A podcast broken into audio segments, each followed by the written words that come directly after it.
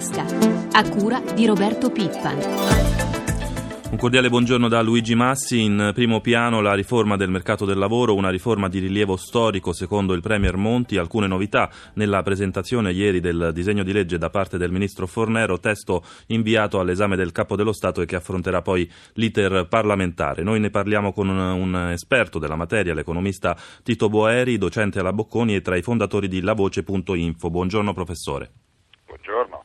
La voglio mettere subito amichevolmente a disagio. Il ministro Fornero è anche una professoressa e allora diamo un voto secco a questa riforma. No, io preferisco dare voti soltanto agli studenti. Temo che sia purtroppo un'occasione perduta per riformare in modo serio il nostro mercato del lavoro.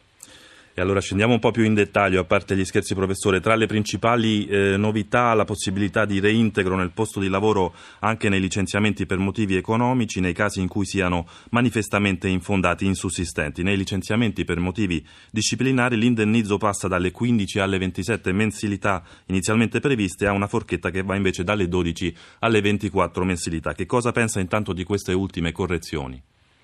Che la riforma diventa ancora di più ad alta intensità di giudici, dà più potere ai giudici, eh, ridà anche importanza alla contrattazione collettiva, perché eh, nel caso appunto questo nuovo caso, quello dell'insussistenza, eh, diventa un caso che può essere definito anche dai contratti eh, collettivi.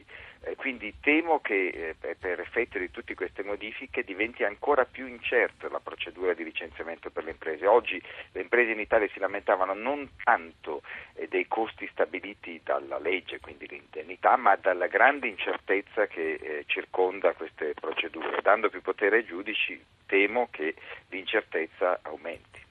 Va detto che sindacati e imprese non sono del tutto soddisfatti, la CGL non ha ancora commentato nel merito, si riserva di esaminare il testo del disegno di legge, dalla Confindustria arrivano però già perplessità sulla nuova formulazione appunto dell'articolo 18 e sulla flessibilità in entrata. Eh, ne parliamo tra poco, ma sentiamo intanto professore l'intervista di Elisabetta Tanini a Guglielmo Loi, segretario confederale della WIL.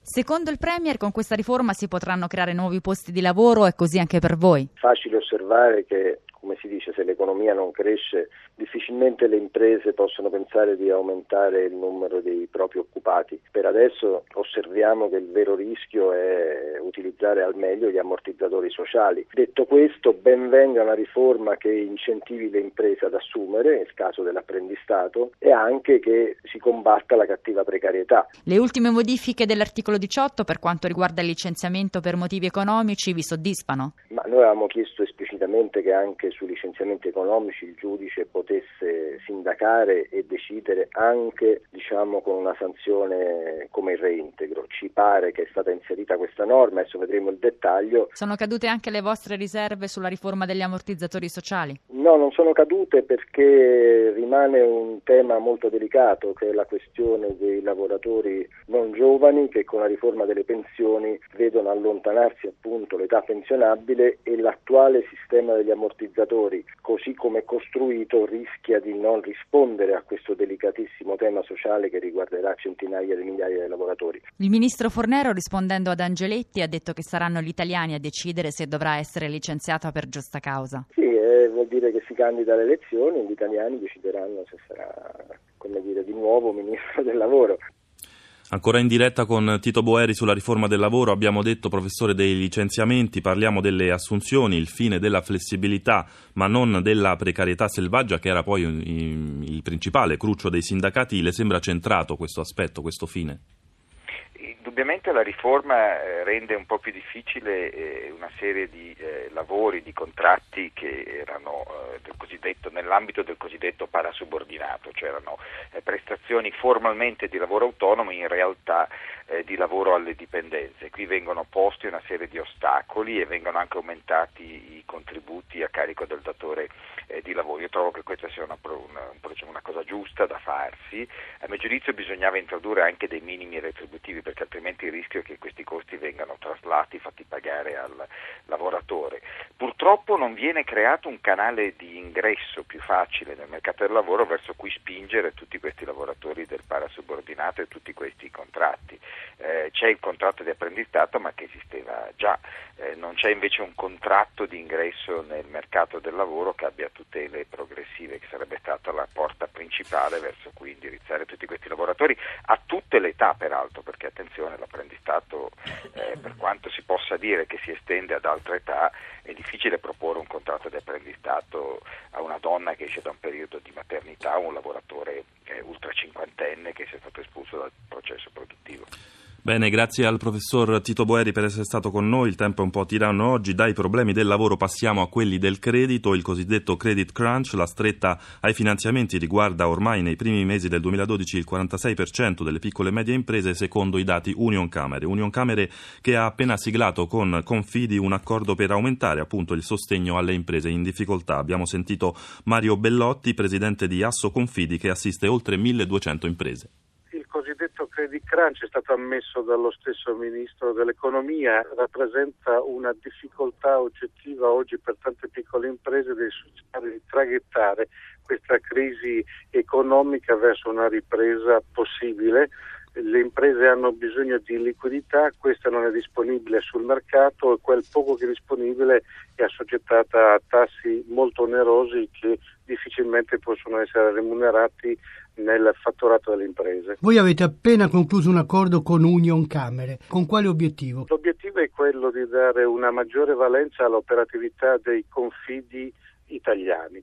Eh, noi nel momento peggiore della crisi abbiamo sostenuto con tassi di crescita considerevoli il finanziamento alle imprese, assumendoci dei rischi che avranno una loro manifestazione futura. Riconsiderare la funzione sociale di ammortizzatore per tante piccole imprese da parte del mondo dei confidi, bisogna dotarli di strumenti di patrimonializzazione che le rendano forti per superare i momenti di difficoltà che si manifesteranno nel futuro. Il sistema camerale impiega molte risorse pubbliche a sostegno del mondo dei confidi, bisogna renderle compatibili anche con le regole di Basilea 2 e 3, quindi renderle elegibili a quei fini. Quando lei dice ruolo di ammortizzatore, che cosa intende? Di essere un mondo vicino al piccolo imprenditore, di assisterlo nel momento in cui, per ragioni del tutto comprensibili, la crisi finanziaria aveva tolto al sistema bancario quella fiducia necessaria a sostenere il mondo del paese. E noi abbiamo fatto questa funzione. Rimaniamo in tema perché la stretta sul credito preoccupa anche il settore delle aziende vitivinicole. Sentiamo il servizio di Sandro Marini. Esiste veramente un rischio credit crunch per le aziende agricole, in particolare quelle che producono vino? Lo abbiamo domandato a Maurizio Gardini, presidente di Fedagri Conf Cooperative. Sì, c'è un problema di finanziamento, abbiamo registrato nei mesi finali dell'anno passato il rischio credit crunch che si è rovesciato sulle aziende agricole, in particolare sulle vitivinicole. Il settore ha bisogno di risorse per sostenere il circolante, per sostenere un bisogno di adeguamento tecnologico, per sostenere i processi di internazionalizzazione azioni inevitabili per dare spinta al settore e per preservare i grandi marchi italiani. Cosa serve per sbloccare i finanziamenti dalle banche? Beh, serve innanzitutto un'attenzione e poi serve anche che le aziende siano valutate per il valore intrinseco, al di là dei parametri freddi di Basilea, che sia valutato il percorso imprenditoriale e strategico che le aziende compiono e quelle che sono le peculiarità del settore. Fin qui l'allarme lanciato da Fedagri Conf Cooperative. Cosa rispondono le banche? Roberto Nicastro, direttore generale di Unicredit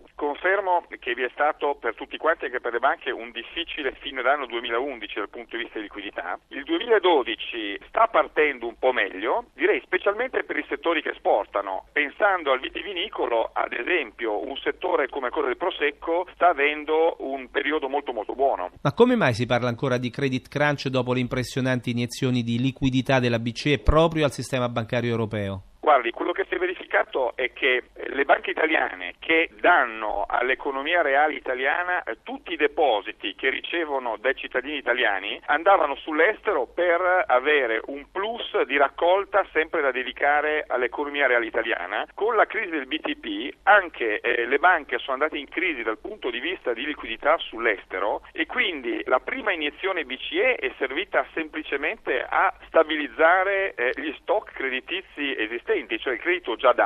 Con la seconda invece siamo più ottimisti, abbiamo la speranza forte che possano essere eh, risorse aggiuntive sempre che i mercati internazionali nel complesso ripartano, consentano anche alle banche italiane di raccogliere nuovi fondi e in questo modo riversarli eh, sull'economia italiana. Da questo punto di vista è anche importante che i cittadini italiani continuino a depositare sulle banche italiane perché abbiamo visto anche qualche flusso di capitali verso la Svizzera. Quando potrà tornare alla normalità il mercato del credito? Saremo abbastanza ottimisti sul fatto che con il secondo trimestre la situazione vada verso una serenità molto maggiore. 7.51 minuti parliamo ora di fisco per venire incontro alle esigenze dei contribuenti. Equitalia, società di riscossione, apre oggi in 10 città sportello amico che offrirà nuovi servizi agli utenti. Quali sono? Lo abbiamo chiesto ad Angelo Coco, direttore centrale di Equitalia.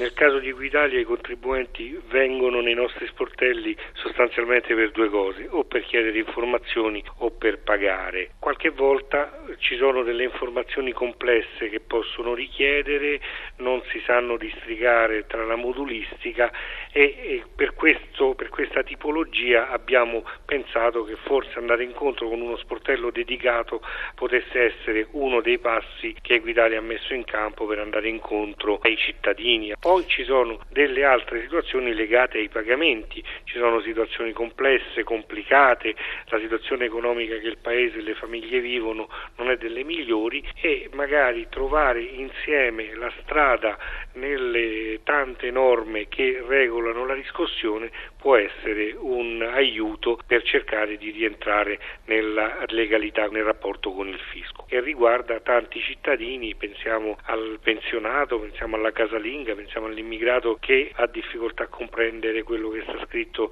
nella cartella. Le polemiche e le tensioni degli ultimi mesi hanno contribuito a spingervi in questa direzione? Ci hanno fatto riflettere, ma la strada che avevamo intrapreso da tempo era quella del cercare un miglior rapporto con i contribuenti.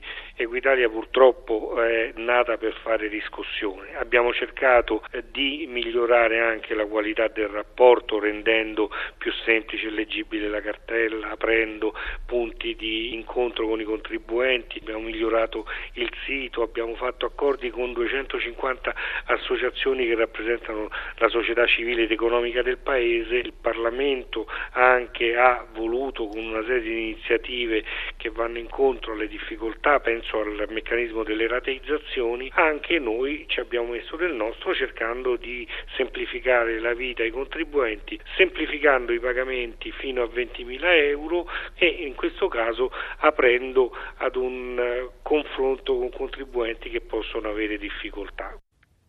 In chiusura il, l'aggiornamento dai mercati finanziari. Buongiorno a Marzio Quaglino da Milano. Come stanno andando, Marzio, le piazze asiatiche? Eh, sono per lo più negative, con eh, qualche eccezione. I, i, le borse però di riferimento sono in calo. Per quello che riguarda il Nikkei la flessione dello 0,44%, dunque a Tokyo. Hong Kong cede lo 0,87%. Ricordiamo com'era andata la seduta di ieri a Wall Street e in Europa.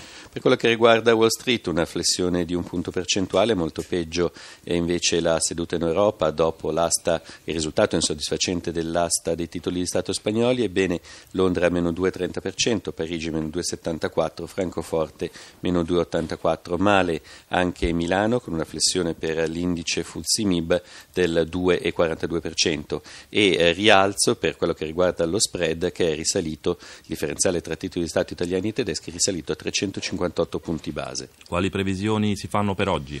Ci potrebbe essere, sul, in attesa di alcuni importanti dati economici in Europa e negli Stati Uniti, un'apertura in rialzo, questo sulla base dei futures sugli indici. Infine i cambi, l'euro. Eh, euro sostanzialmente stabile con un cambio a quota 1,31,5 nei confronti del dollaro. Grazie a Marzio Quaglino, sono a questo punto le 7.55 minuti, vi ricordo l'appuntamento con questione di borsa subito dopo il GR1 delle 10 per porre domande agli esperti, chiamate dalle 8.30 alle 9 il numero verde 800 555 941, a questo punto grazie a Maria Grazia Santo per l'assistenza al programma, la pagina economica si ferma qui, da Luigi Massi eh, linea Pietro Plastina con prima di tutto.